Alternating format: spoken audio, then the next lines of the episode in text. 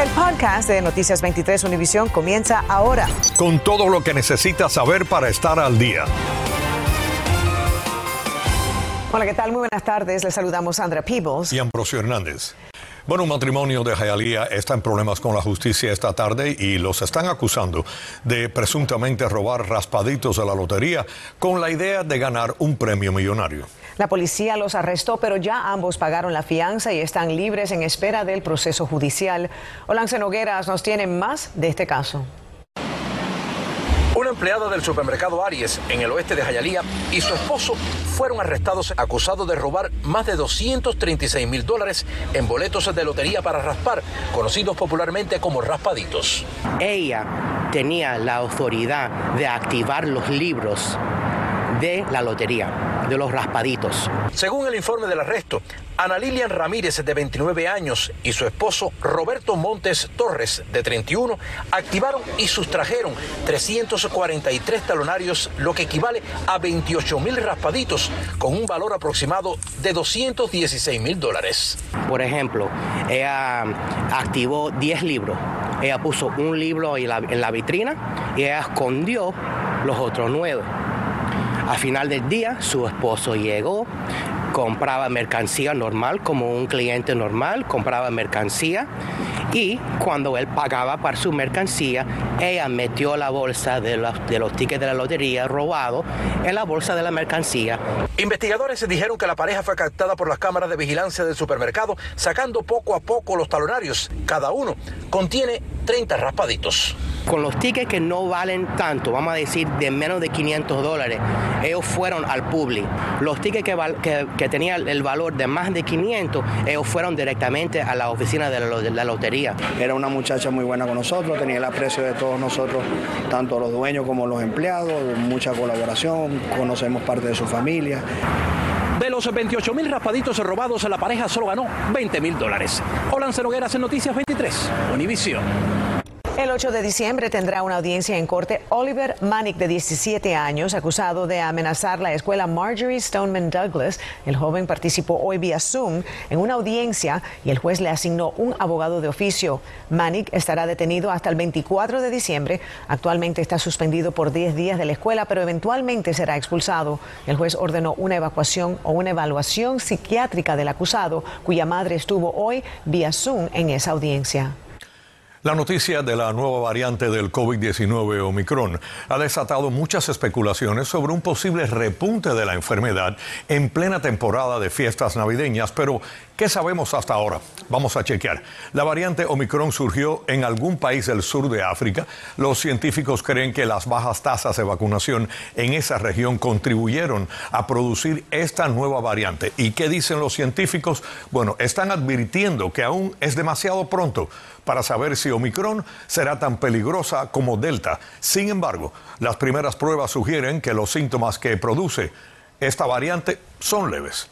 Y la OMC reconoció esta semana que las vacunas podrían ser menos eficaces ante la nueva variante, pero insistió que las vacunas existentes seguirán protegiendo de forma eh, grave de la enfermedad a las personas. Y los Centros para el Control y la Prevención de Enfermedades, los CDC, aseguran que las vacunas siguen siendo la mejor forma de combatir la pandemia y dicen que todos los estadounidenses adultos deberían recibir dosis de refuerzo. Seis meses después de la segunda dosis de las vacunas de Pfizer o Moderna, dos meses después de la dosis única de la vacuna Johnson Johnson. Asimismo, los CDC, ¿qué están recomendando? Pues seguir los protocolos anti-COVID ya establecidos. El uso de la mascarilla en eh, en lugares públicos cerrados, lavarse las manos con frecuencia, distanciarse físicamente de los demás, eh, porque esta variante Omicron surgió de una manera que todavía no se conoce mucho sobre ella. Ahora bien, hasta ahora se han reportado 20 casos de Omicron en ocho estados aquí en los Estados Unidos. Este domingo a las 11 de la mañana en Al Punto, Florida, conversaré a profundidad con una experta acerca de lo último sobre la variante Omicron y qué podemos esperar. Hoy la ciudad de Miami reveló la información que pedían más de 130 familias que están desalojadas de su edificio de apartamentos desde hace cuatro meses. Hoy salieron a protestar porque en menos de dos semanas podrían ser desalojados una vez más, esta vez del albergue donde han estado. Iván Taylor se nos une en vivo desde el noroeste de Miami con más. Iván, cuéntanos. Bueno, y este es el lugar donde inicialmente fueron desalojadas esas familias. Todo parte desde aquí, un edificio que la ciudad lo consideró inseguro para habitar pero también la municipalidad les dijo a todas estas familias aproximadamente cuánto tiempo demoraría regresar a sus hogares carteles en mano, armados de ira y de frustración porque temen quedarse en la calle, docenas de propietarios vinieron a pedir ayuda al ayuntamiento de Miami. Nos dieron la noticia de que teníamos que evacuar el hotel. El día 15 ya Camilo House no tiene fondo y ya nos avisaron que tenemos que salir del hotel. Sería la segunda vez que estas familias enfrentarían un desalojo. Desde agosto pasado fueron trasladados a este hotel en la avenida Leyun después de desalojar sus viviendas en este edificio en la avenida 50 y la séptima calle del noroeste. Somos 137 familias el edificio completo. La ciudad determinó que daños estructurales en las columnas del edificio podrían causar otro derrumbe como el de Surfside.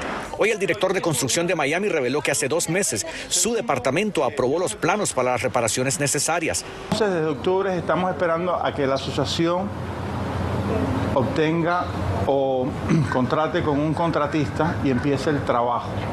Según Marrero, el deterioro de las columnas fue por un mal trabajo de la gerencia del edificio. ¿Quién tiene la culpa? El BOAR, que fue el que contrató a ese ingeniero. El BOAR, que era el que tenía que estar inspeccionando eso. Contactamos a la presidenta de la asociación. No es que no estemos paralizados, no estamos paralizados haciendo cosas, pero todo lleva su proceso. Nos aseguró que la asociación responderá vía correo electrónico y que ella también es una de las desalojadas. Preguntamos cuánto costaría ejecutar las reparaciones en las columnas. estamos hablando de un trabajo que lo más probable tome mínimo dos meses. Estos residentes están en un hotel en este momento y la ciudad se está comprometiendo a buscarles eh, algún tipo de housing, algún tipo de alojamiento para que la gente no quede en la calle. Entre los afectados en el limbo, el señor Luis Collado, de más de 90 años. Yo quisiera que pues, me dejaran regresar a mi apartamento.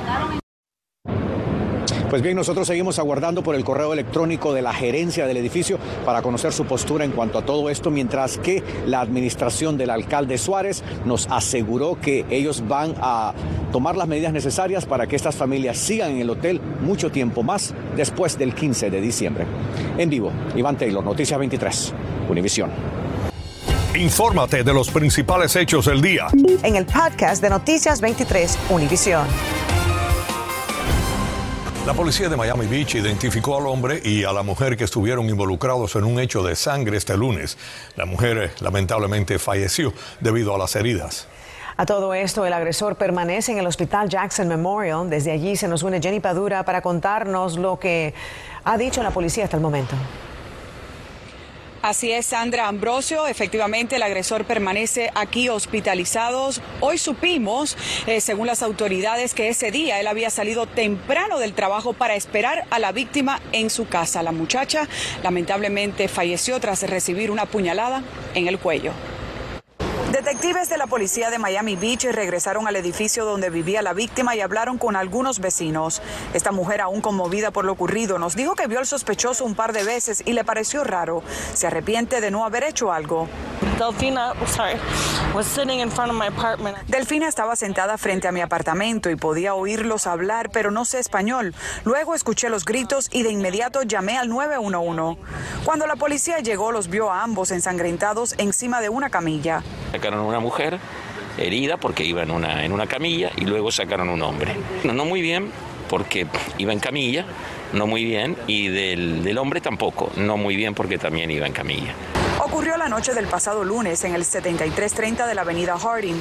Según las autoridades, el sospechoso identificado como Agustín Lucas Mariani, de 20 años, apuñaló varias veces a Delfina Pan, de 29, ocasionándole la muerte. Ambos trabajaban en este restaurante de Lincoln Road que visitamos pero estaba cerrado. Según la policía, el sospechoso acosaba a la mujer para que saliera con él. Ante la negativa, se presentó en su apartamento y cometió el crimen con un cuchillo que supuestamente se llevó del restaurante. Según el informe policial, Mariani también se apuñaló en el pecho y permanece recluido en el hospital Jackson, enfrentando un cargo por homicidio en segundo grado y se espera que en cualquier momento el sospechoso sea trasladado a la cárcel del condado de Miami-Dade. En vivo desde el Hospital Jackson Memorial, Jenny Padura, Noticias 23, Univisión. Qué tragedia. Qué tragedia, ¿no? Qué pena. Bueno, desde que el Departamento de Estado retiró a las FARC de la lista de grupos terroristas, líderes en el exilio han manifestado su rechazo a la medida. Y ahora planean presionar al Congreso para que el grupo sea reinsertado en esa lista. María Fernanda López nos amplía.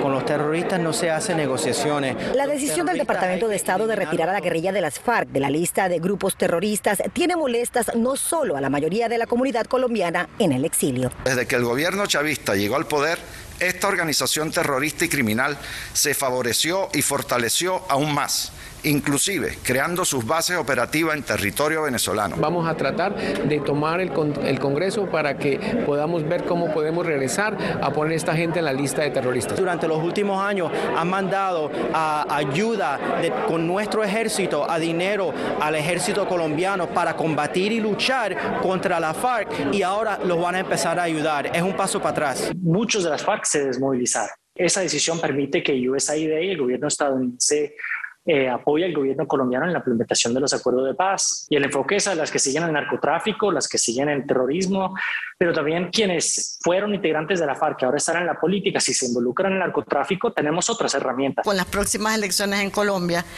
esto abre posibilidades a la FARC de obtener mayores, eh, mayor ayuda financiera de parte de la comunidad internacional, pero también hará que sea legal para ellos votar en el Congreso y escalar posiciones no solo en el gobierno, sino también en el ejército. La primera impresión que me llevé de vivir en este país fue poder salir de mi casa por la mañana y darle un beso a mi hija sabiendo que iba a regresar por la tarde a darle otro.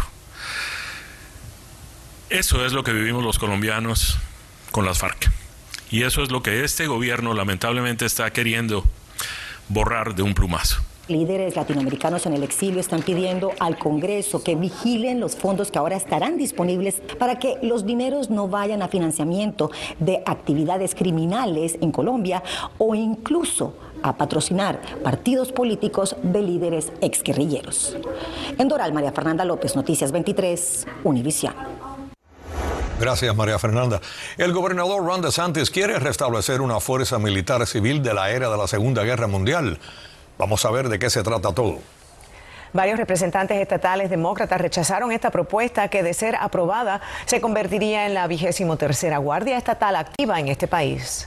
Este año más que nunca miles quieren celebrar el espíritu de la Navidad con decoraciones para recibir a familiares y sus amigos en casa. Pero debe hacerse de forma segura, ya que la mayoría de los incendios en Estados Unidos ocurren en los meses de las festividades por las luces defectuosas o los pinos, los arbolitos de Navidad. María Alesia Sosa nos explica cómo podemos hacerlo sin tomar riesgos.